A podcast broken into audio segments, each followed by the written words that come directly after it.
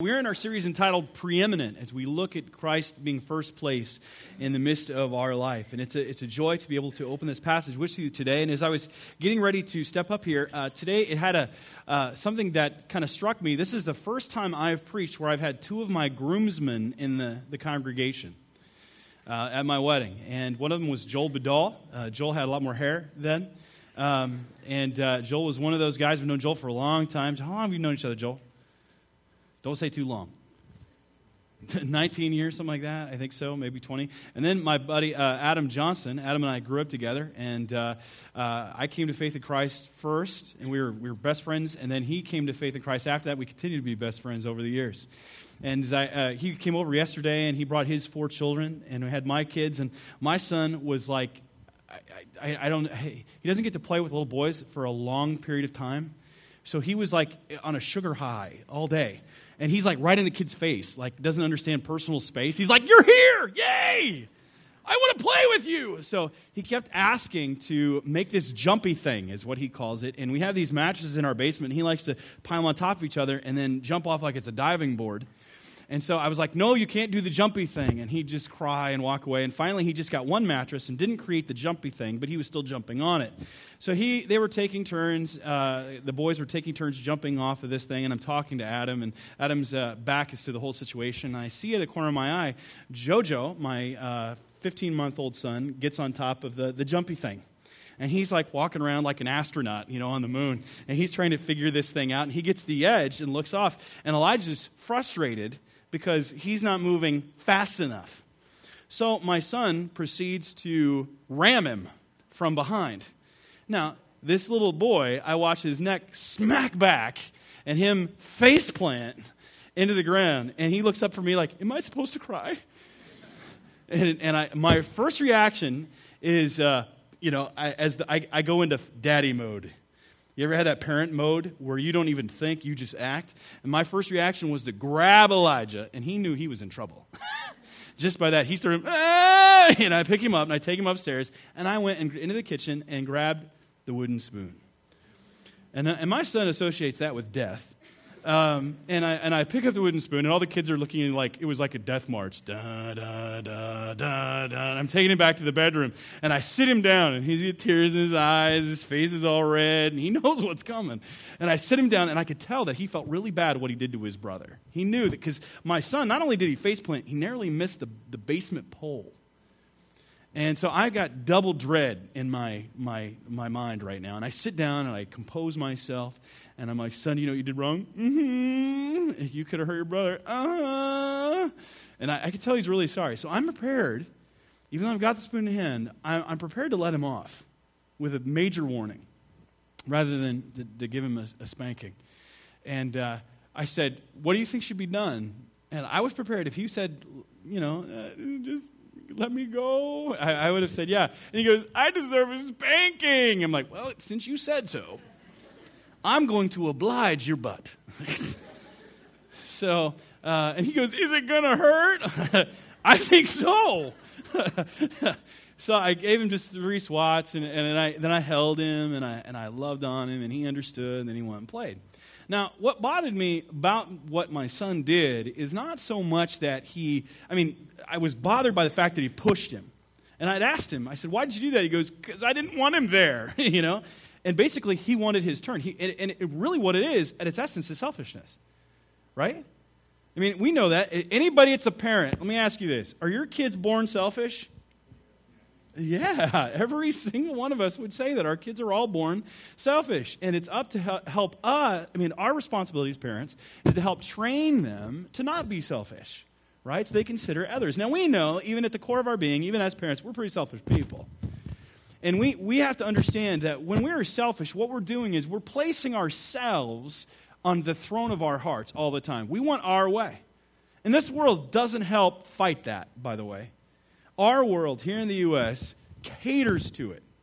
Our personal preferences, our desires, we can have it our way. We can do it ever we want. It's all about you. Matter of fact, we've taken this so much that you can't tell me what to do. I can exercise whatever right I want or perceive to be my right. And you can't say anything against me in doing my rights. then you are hindering me and oppressing me. The problem is, is where do you draw the line? I mean, where do you draw the line? I mean, we'd say, well, it's this line, but it's different for each people. And if without the ob- objective standards of God's word, we don't know where that line is. And we know even then, we are great at manipulating things. We want our way, and we're very selfish people. Now, the Bible offers an entirely different way of life. Not a selfish way of life, but a way of life that is Christ centered. Instead of us being on the throne of our heart, we relinquish that throne and put God on the throne and let Him drive. You know, I, I laugh every time I see that bumper sticker that says, God is my co pilot. You ever seen that? If you have that bumper sticker, I'm so sorry. Because I'm going to mock you incessantly right now. Because really, God is never our co pilot, He's the pilot. God is the one that needs to be in control and at the wheel of our hearts and our lives. Now, if we're going to live this Christ centered life, what does that look like? I mean, we all have ideas in our mind, right? If I say Christ centered life to you, what comes into your mind?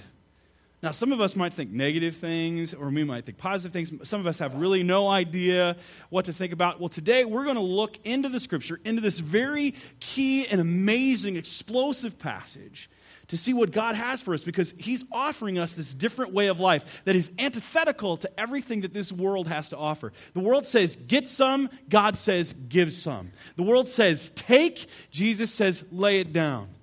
The world says, get power and influence. Jesus says, surrender. And we see that war within us. We continually have to battle to make sure that Jesus is on the throne of our heart. Now, today, we're going to look and see what that throne and what his rule or reign looks like in our lives and how we can live the life that God wants us to live, because in doing so, we will find the fullest and truest path of joy, peace, and purpose. So, before we go any further, let's pause, ask for God's blessing on our message time together. Father, we come before you and we open wide our hearts to receive this truth. Lord, help us not to be selfish, but help us to be Christ centered, that we might increase and explode in joy. We thank you and praise you. In Jesus' name, amen.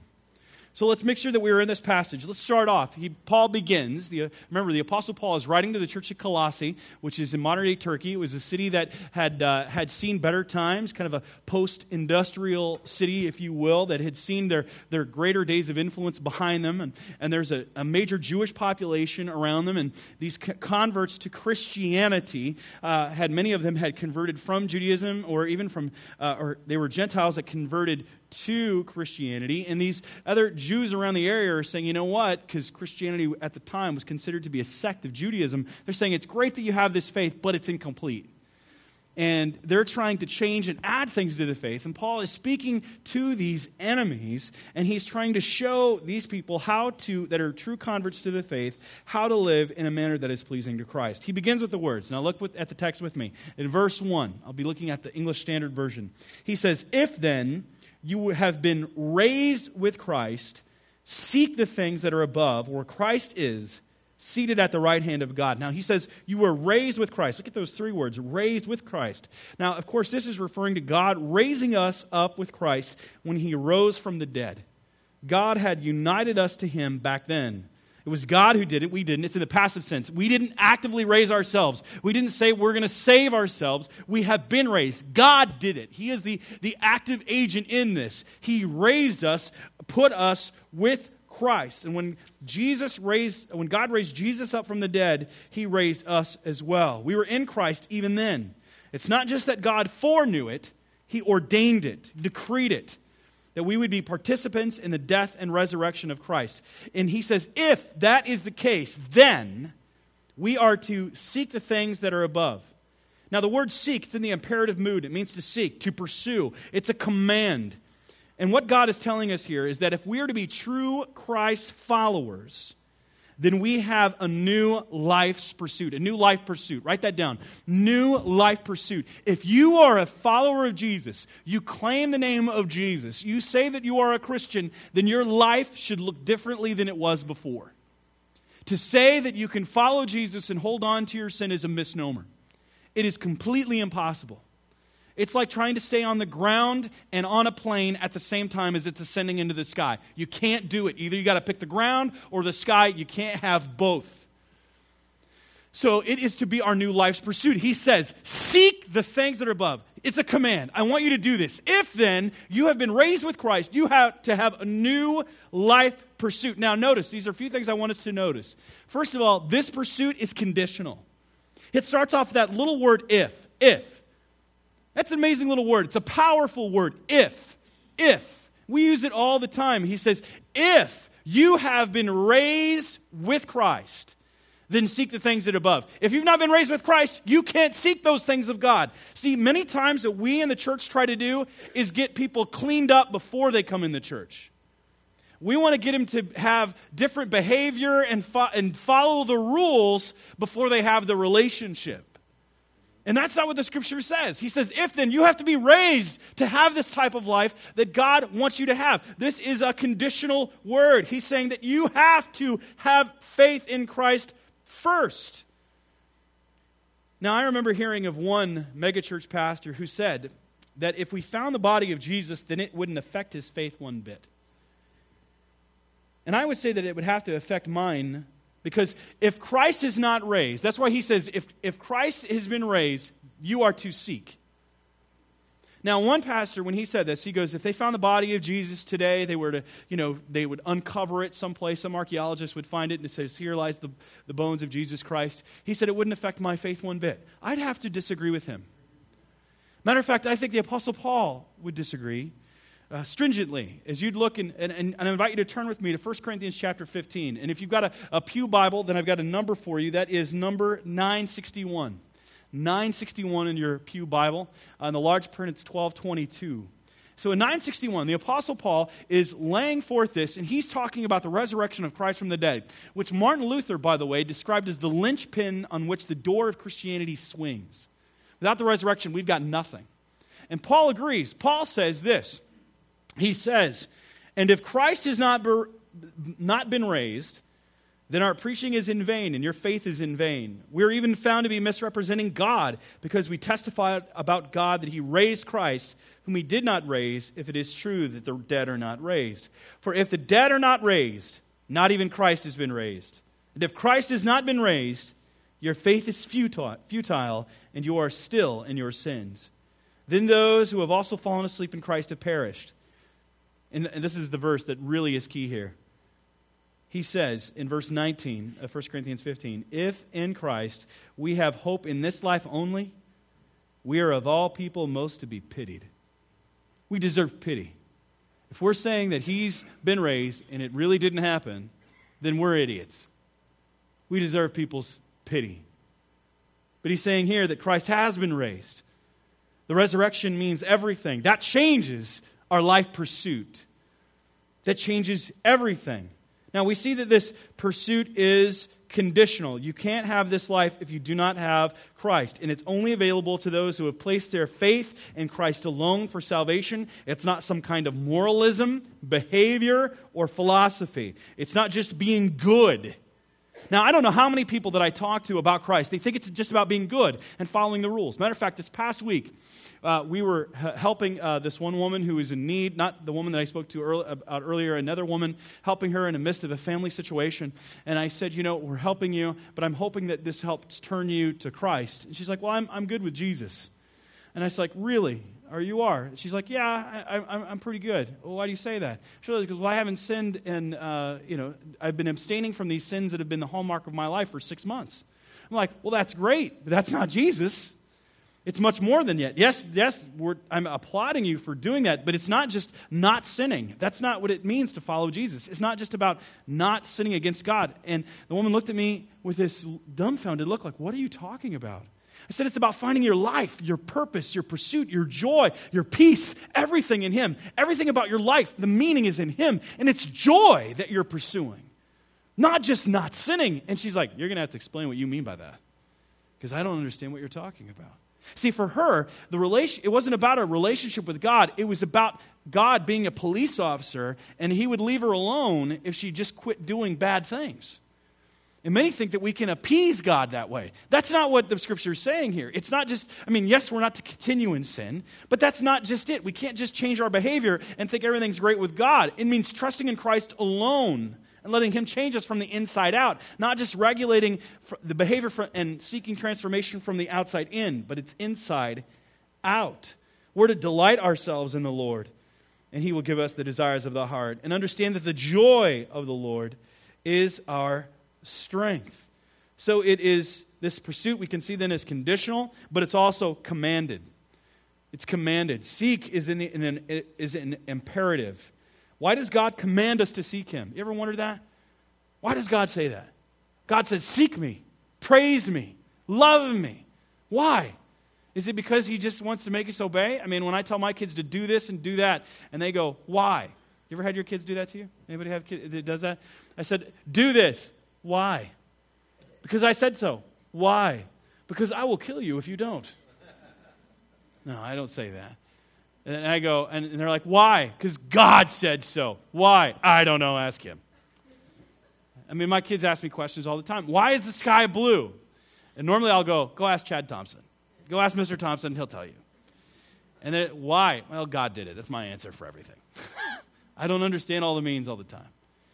But here we see in this uh, situation, God commands us. Why does He do that? Because God wants us to give, wants to give us Himself.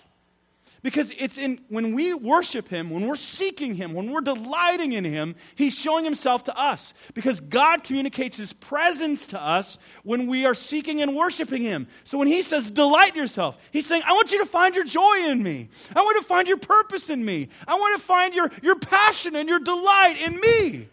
It's not just some moralism and behavior. It's a life changing relationship that results in overflowing joy. I mean, we need to be more excited about Jesus. Some of us walk around like, I'm a Christian. It's like we're at an AA meeting. I'm a follower of Jesus. It's been eight years since I've been following him.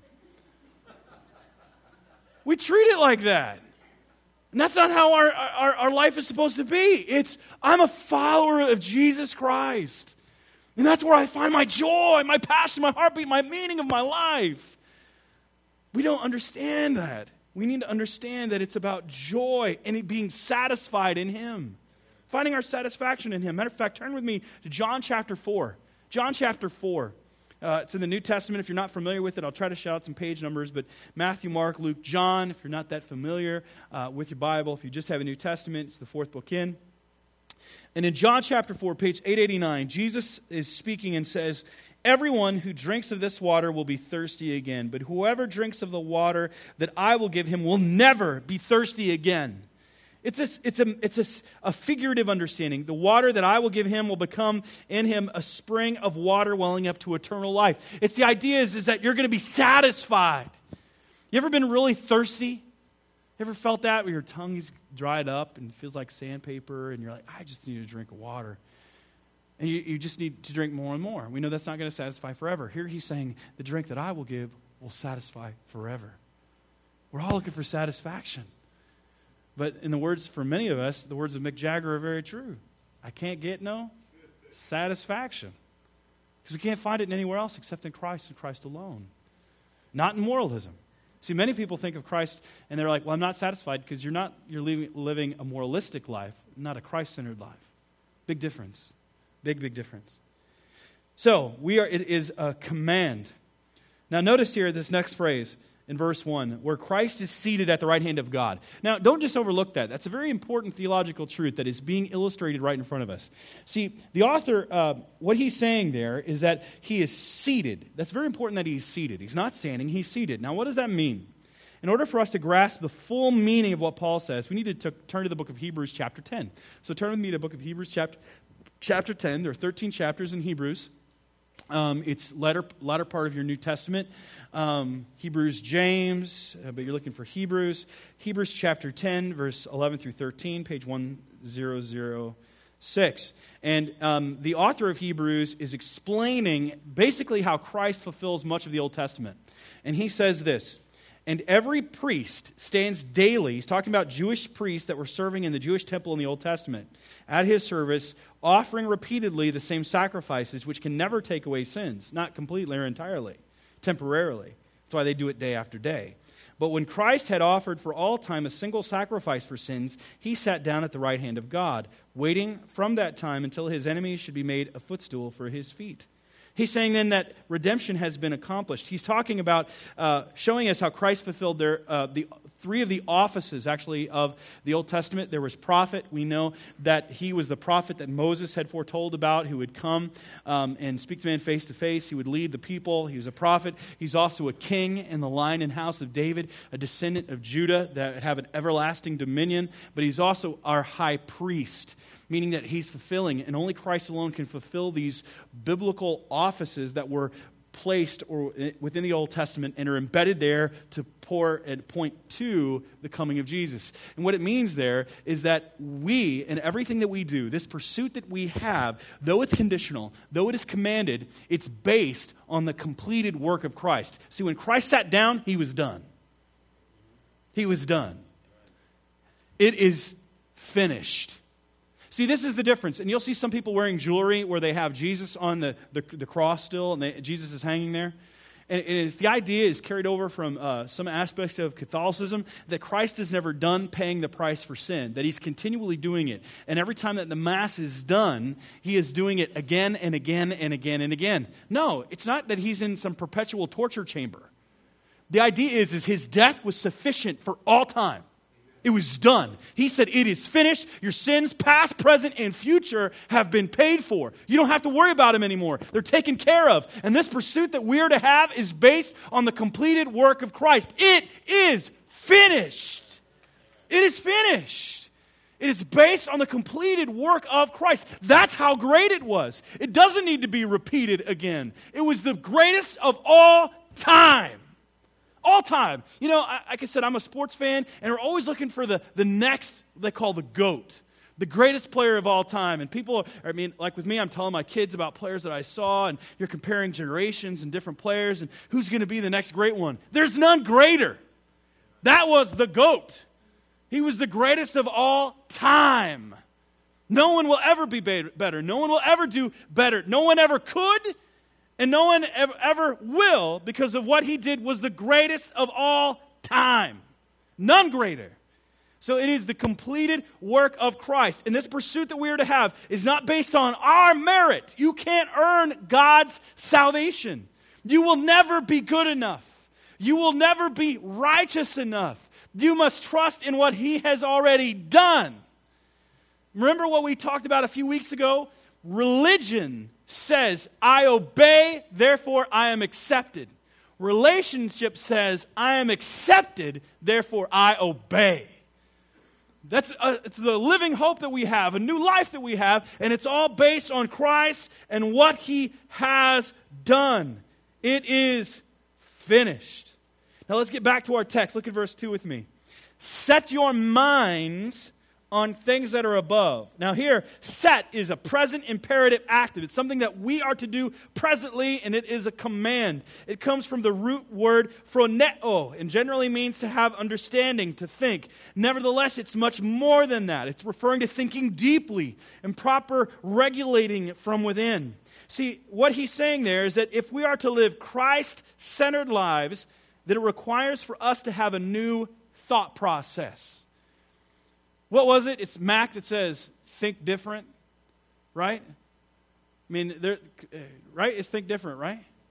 Because we are to think different. As Christians, we are to think different. You know why we do that? Is because if we can change the mind and if we let God get a hold of our mind and our heart, that changes our behavior. It's transformed from the inside out. And that's why he says, set your mind. And it's not just always referring to the mind, it's thinking deeply, meditating. It's not just uh, our, our intellectual ability, it's all of who we are. All of who we are offered up to God. It's not just regulating behavior. I was talking to my uh, Shia Muslim friend the other day, uh, actually a couple months ago, we were talking out over coffee, and he asked me he asked me really interesting questions. Sometimes he goes, "How do you get your wife to obey?" I'm like, first of all, that's not a good question to ask. Let's change the question. First of all, Um, but he really wanted to know. And he says, What does the Bible say? He said, I've been looking through the scriptures for different things, and I'm frustrated because it doesn't give specifics. And I said, What do you mean? He says, Well, the Quran says that I am, if I want to get my wife to obey, first of all, I, with, I, I don't speak to her. I'm like, first, and I said, My response to that was, Most men aren't going to have a problem not talking that I know.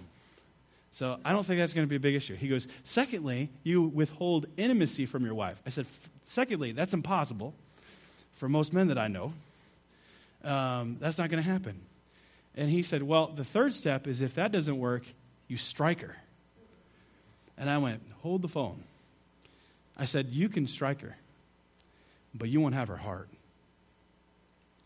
And I said, The scripture always goes to the heart. The Bible is not about just a conformity to outward behavior, it's about inner transformation. And so the Quran, though regulating, enforcing through for, you know, through physical intimidation, so the scripture is always about loving and sacrificing and surrendering. I said, what you can do, she might obey, but what my Bible says is that you're to get her heart. Change from the inside out. See, we need to make sure that we need to change our thought process. Eh, we need to think God's thoughts. We need to let that truth get a hold of us and transform us from the inside out, not just trying to get people to conform to our manner of thinking or outward behavior. Now, he says here that we're to think on things above. Perhaps we can learn what the things above are. I mean, uh, we could think of the things of earth. What, is the, what are the things of earth? What does that mean to think of things above? Does that mean I'm just thinking of angels and people floating on clouds wearing giant diapers? What is that? You know, I, I think of doves, and then I hear Prince in my head where the doves cry, something like that. All these weird songs go off in my head, and I'm like, man, that doesn't seem like heaven. What does it mean to think things that are above? Well, what's the opposite? Let's think of the things of earth. I want you to turn with me to Philippians chapter 3. Philippians chapter 3, verse 17 through 21. And that's on page 981 in your Pew Bible, if you have it. So we're in Philippians chapter 3, and Paul is writing.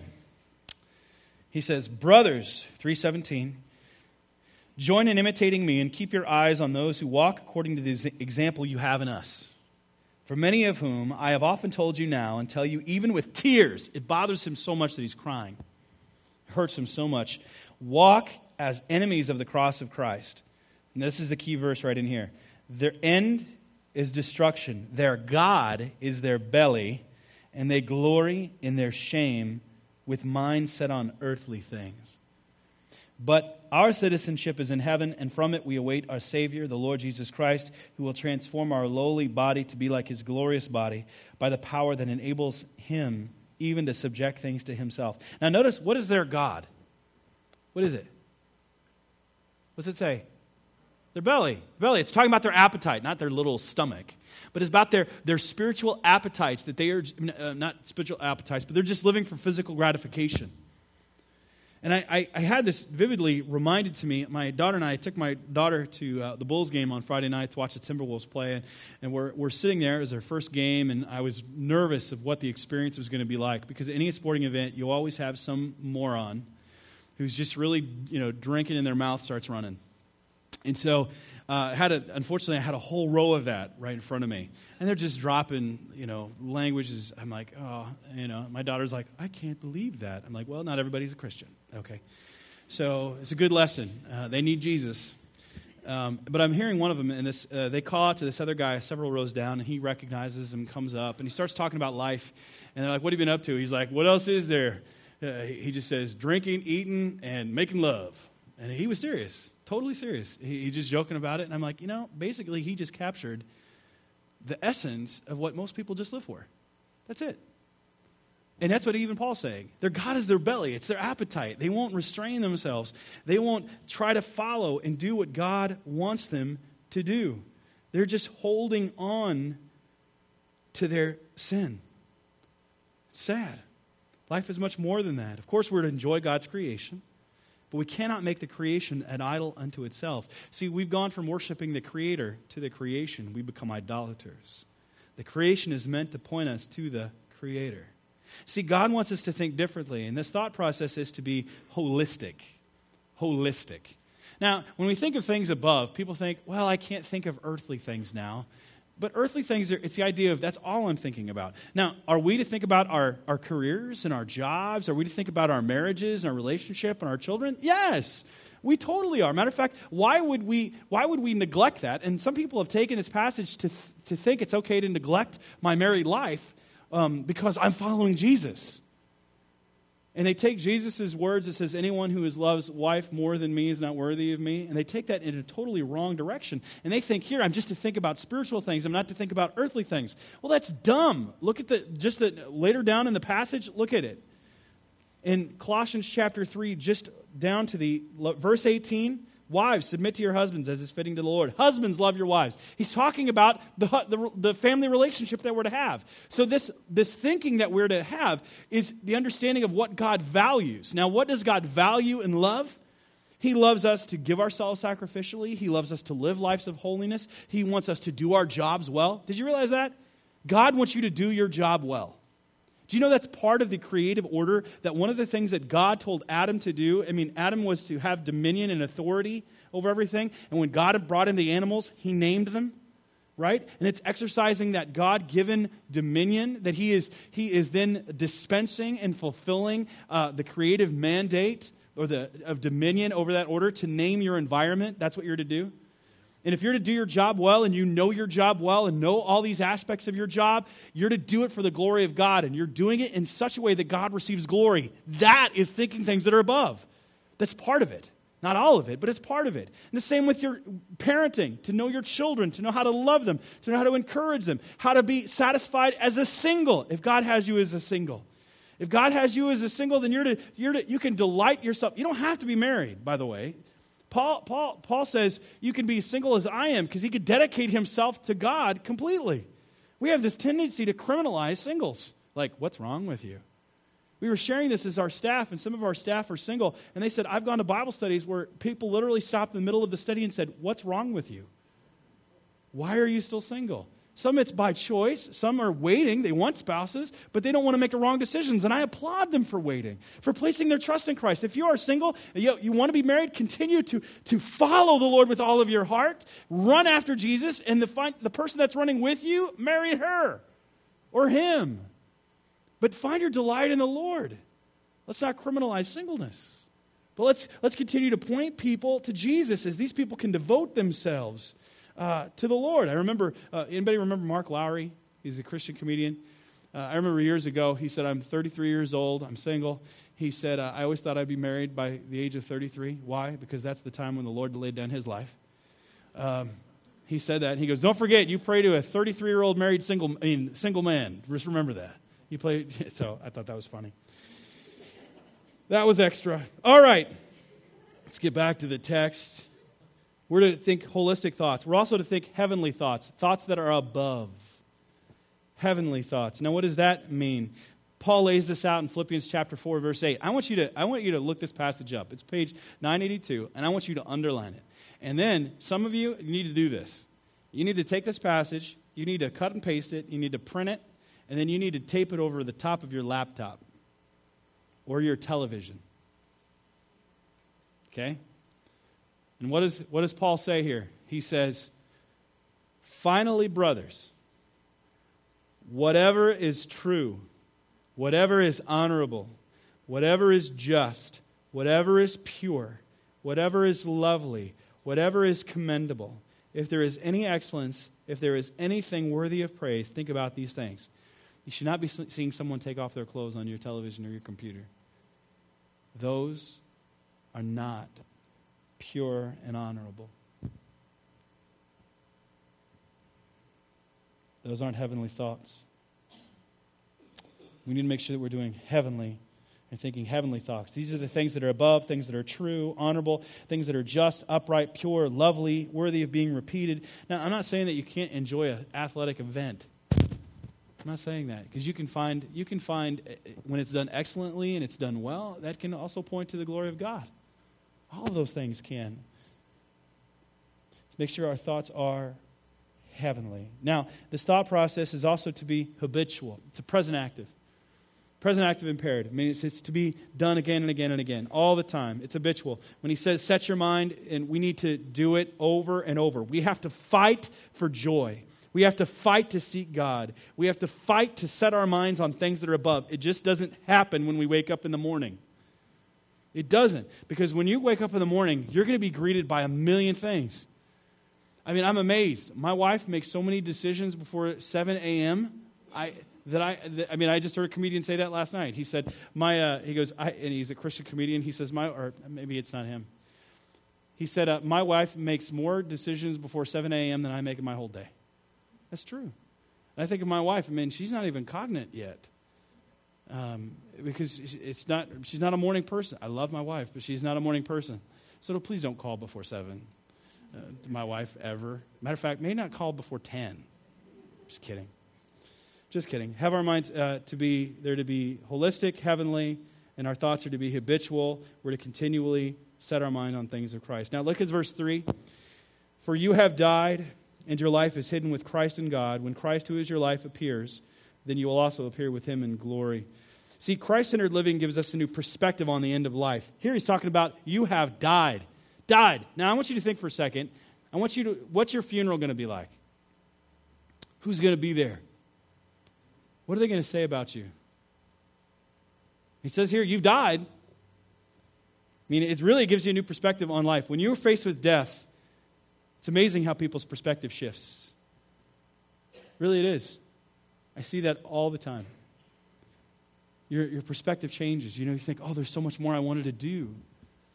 But when you're confronted with it, now you want to do it. Why were you delaying in the first place? Christ centered living gives us a new perspective on the end of this life. It's like uh, Chris Conte. You guys know Chris Conte? He was the, uh, uh, I, you know, he was uh, the safety for the Chicago Bears. I actually thought he was a matador because he let everybody run to the end zone all the time. Um, and he got two concussions in the same season right, this past season, and they interviewed him. And they said, you know, now they're finding that concussions can cause a lot of problems in life later on, and you can actually sacrifice 10 to 15 years of your life because of these concussions and head injuries. And he said, I would gladly sacrifice 10 to 15 years of my life to have played just a couple of seasons in the NFL. It's worth it. Now, this one commentator, he said, that is the difference between a 38 year old man and a 25 year old man. Because when he gets out of football, he's going to see how fleeting football really is. And he's going to find out that he's going to want more of life. See, it changes it. it changes as you get nearer to the end zone of life. See, this, this, life, this life is short, but this passage, and through this passage, we realize that death that we're talking about is our own. This perspective on the end of our life is the result of a funeral. The result of a funeral. Funerals have a way of opening people up to different things and really focusing and honing us in. And I think of uh, the story of Christmas Carol with Charles Dickens. Remember that story? And he's visited with the angels of the ghost of Christmas past, the ghost of Christmas present, the ghost of Christmas future. And he's talking with the ghost of Christmas future, and there, and, and the ghost doesn't talk back. Remember? And he takes him to the cemetery, and he wants to know whose whose that is. And he reveals the tombstone, and it's his own. And that sobers you up real quick and showed him what was important. And he saw that he wasn't remembered to be a good man. He had not a good reputation, that he'd been selfish, that he'd been miserly. See, the funeral that we're, we're having to take a look at, our own death, I mean, that has a way, if we stare at our own death, our own funeral, our own tombstone, that changes our perspective. We all know that we're going to die. Matter of fact, the scripture says that we've already died. Did you know that? Turn with me to Galatians chapter 2. Galatians chapter 2 page 973. The Apostle Paul is writing. This is a very well known verse. I would encourage you to memorize this verse.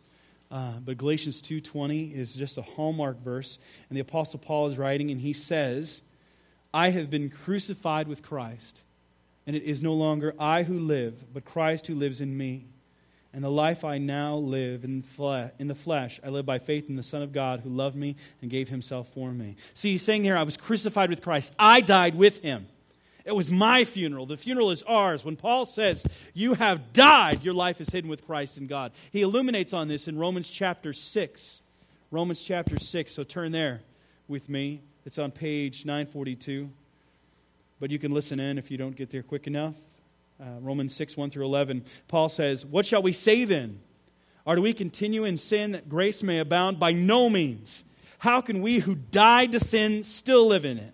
I died. I had a funeral. I can't continue to do that anymore. Do you not know that all of us who have been baptized into Christ Jesus were baptized into his death? We died with him. We were buried, therefore, with him. I, his funeral was my funeral. We were buried with him by baptism into death, in order that just as Christ was raised from the dead by the glory of the Father, we too might walk in newness of life.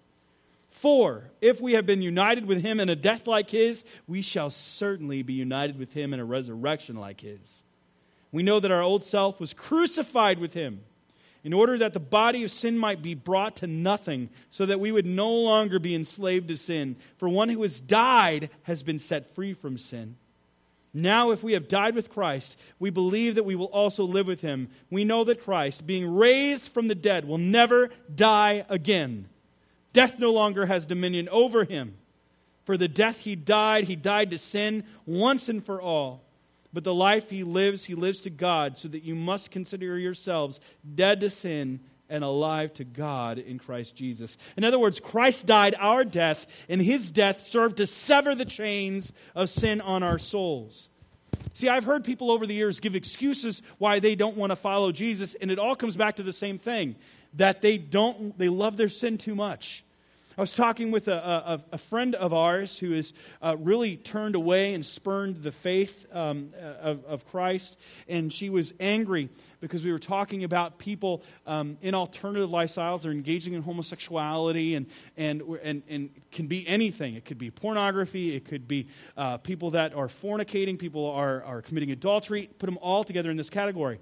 And she basically says, That's how they are, that's how they'll always be. And my quote in re- response to her is this You know not the scriptures nor the power of God.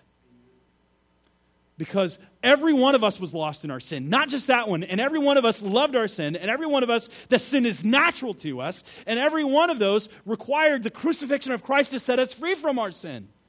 Every single one of us, without exception, whether you were a thief, whether you were a drunk, whether you were a drug addict, it doesn't matter. You could be a gossip, you could be a slanderer, you could be whatever behavior you want to put in there. All of them are abhorrent in the sight of God, and all of them required his death to set us free. And we have new life. We've been delivered. Now, we have to learn how to die daily to that flesh which means we take up our cross and deny those desires which seem natural to us, which are actually abhorrent in the sight of God. But every one of us has that dent of disobedience that we have to learn how to fight against. Because we need to understand that we died to sin and appropriate his death as our own and his resurrection of our own. Now, notice in the path, this passage, it says in uh, Colossians, we see here that it's our, you died and your life is hidden with Christ in God, meaning that it's lived by faith. It's lived by faith. Even Paul said that in Galatians chapter 2. I've been crucified with Christ. We just read this. And it is no longer I who live, but Christ who lives in me. And the life I now live in this flesh, I live by faith. It comes back to faith. When he's saying it's hidden, it can't be seen by everybody else. It's something that takes place by faith. We live and we walk by faith. It's our divine Wi Fi signal that keeps us connected to God. Faith is the confident belief expressed in action that assures us of what is real and what will come to pass. It's by faith. Now, where does this lead? Look at verse 4. When Christ, who is your life, appears, then you will also appear with him in glory. See, it's referring to a time when Jesus comes again and how we will be with him. See, Paul is not going through all of the details in reference to the end of time. He is simply saying that we will be with Jesus in glory, which is Paul's way of saying that this Christ centered life results in a fabulous future. Future. Now, I mentioned before, we have a very incorrect view of heaven. Matter of fact, as I've been talking with my mom, she's like, I'm not ready to go. And I understand that. She wants to hold on to the memories and the things that are here. But I, I look at it and I'm like, I don't think you would have a hard time holding on if you knew what was coming. I had this uh, friend, pastor friend of mine, whose brother was diagnosed with terminal brain cancer, and he stands up in front of his church and he says, I'm jealous of my brother. And people came up to him afterwards, they're like, Pastor, are you okay? You have a death wish? He's like, I don't have a death wish. He just gets to see Jesus first. I'm jealous. He really was. He said, I meant that. See, it reminds me of my kids, and I'm going to conclude this with this thought. My kids, uh, we were getting ready. I told the kids, we came home, and I said, honey, I said, kids, we, we got a new house. And instead of jumping up and down, they're like, oh. So we're moving, kids. And they're like, um, I don't. Elijah comes up to me and he goes, I don't want to move. I was like, why? He goes, I like it here. As I stare at his, his minefield of toys and Legos that should be a four letter word when you step on them as a parent in the middle of the night. There's different kinds of pain. Lego pain should have its own label. And I thought of my son, and, and he didn't want to go. It's every, this home is the only one he ever knew. My daughter said the same thing. She saw the other house. She goes, I don't like this house. I don't want to leave our house. I said, okay, but we're moving. So we take up all the things. I mean, they're, they're thinking this is the only house they've really ever known and all of the memories that are associated with it. The family's there, everything that they've formulated is there. And, then we, we box everything up, then we move to the new house, and I give him some time. And I, I, I'm, I'm sledding with uh, Elijah yesterday over at Lincoln Park. We're sledding together, and I said, Hey, do you, do you miss the old house? He goes, No. It's like, Why? This house is better. Why? It's bigger. And I can run around and do all this stuff. And, and I, you know, in some ways, that's a perspective of heaven. Many of us are fearful of leaving this world. We're holding on to the things that are here. But see, that th- this house is leaky, it's inefficient, there's not a lot of space. But see, if we knew what was coming, we'd get excited. It's a graduation ceremony. For many of us, we think it's an execution, but it's not, it's a promotion. This world is not all there is. We get to be with Jesus, who is the very definition of heaven itself. Every joy, every pleasure, every hope. I mean, just as uh, I knew Adam, uh, this, his birthday was just this week. Uh, now he's old. And um, uh, his wife pulled a, a prank on him that she was taking him to see us as a present. Sorry. Happy birthday. Um, and uh, when I saw him, my, my, I, I was, my heart was growing in anticipation because he's a good friend. I love him. And I think of the excitement as I know he's getting closer and closer. I want to see him. You know? And I think of Jesus, that's infinitely bigger. The heart, the excitement. He's coming. He's coming. That makes me excited. I get to see him. Hey! Jesus! It's the excitement of heaven. We get to peer with him in glory. No more sorrow, no more tears, no more pain, no more problems, no more frustrations. Everlasting joy at his right hand are pleasures forevermore. Death is gone, it is no more. That we have Christ and get to be with him forever and ever and ever and amen and amen. In every passion of our heart, every celebration and party that this world we have is so it's much smaller than what we have in him and the glory and the peace and the joy and the fulfillment and the pleasure and the satisfaction will all be realized in him that's the hope that we have and we need to under, knowing that he will appear that it is coming to an end changes us in the here and now it makes us want to live for him to long for him to direct our life to him to change everything for him because he's coming again that needs to cause us to be celebrating. Shout to God, to make a joyful noise, all the earth. So we need to celebrate that fact. We need to be joyous. We need to find that joy and hope and pleasure in the glory of God. And you know what? That salvation is available to all who come to Him in repentance and faith.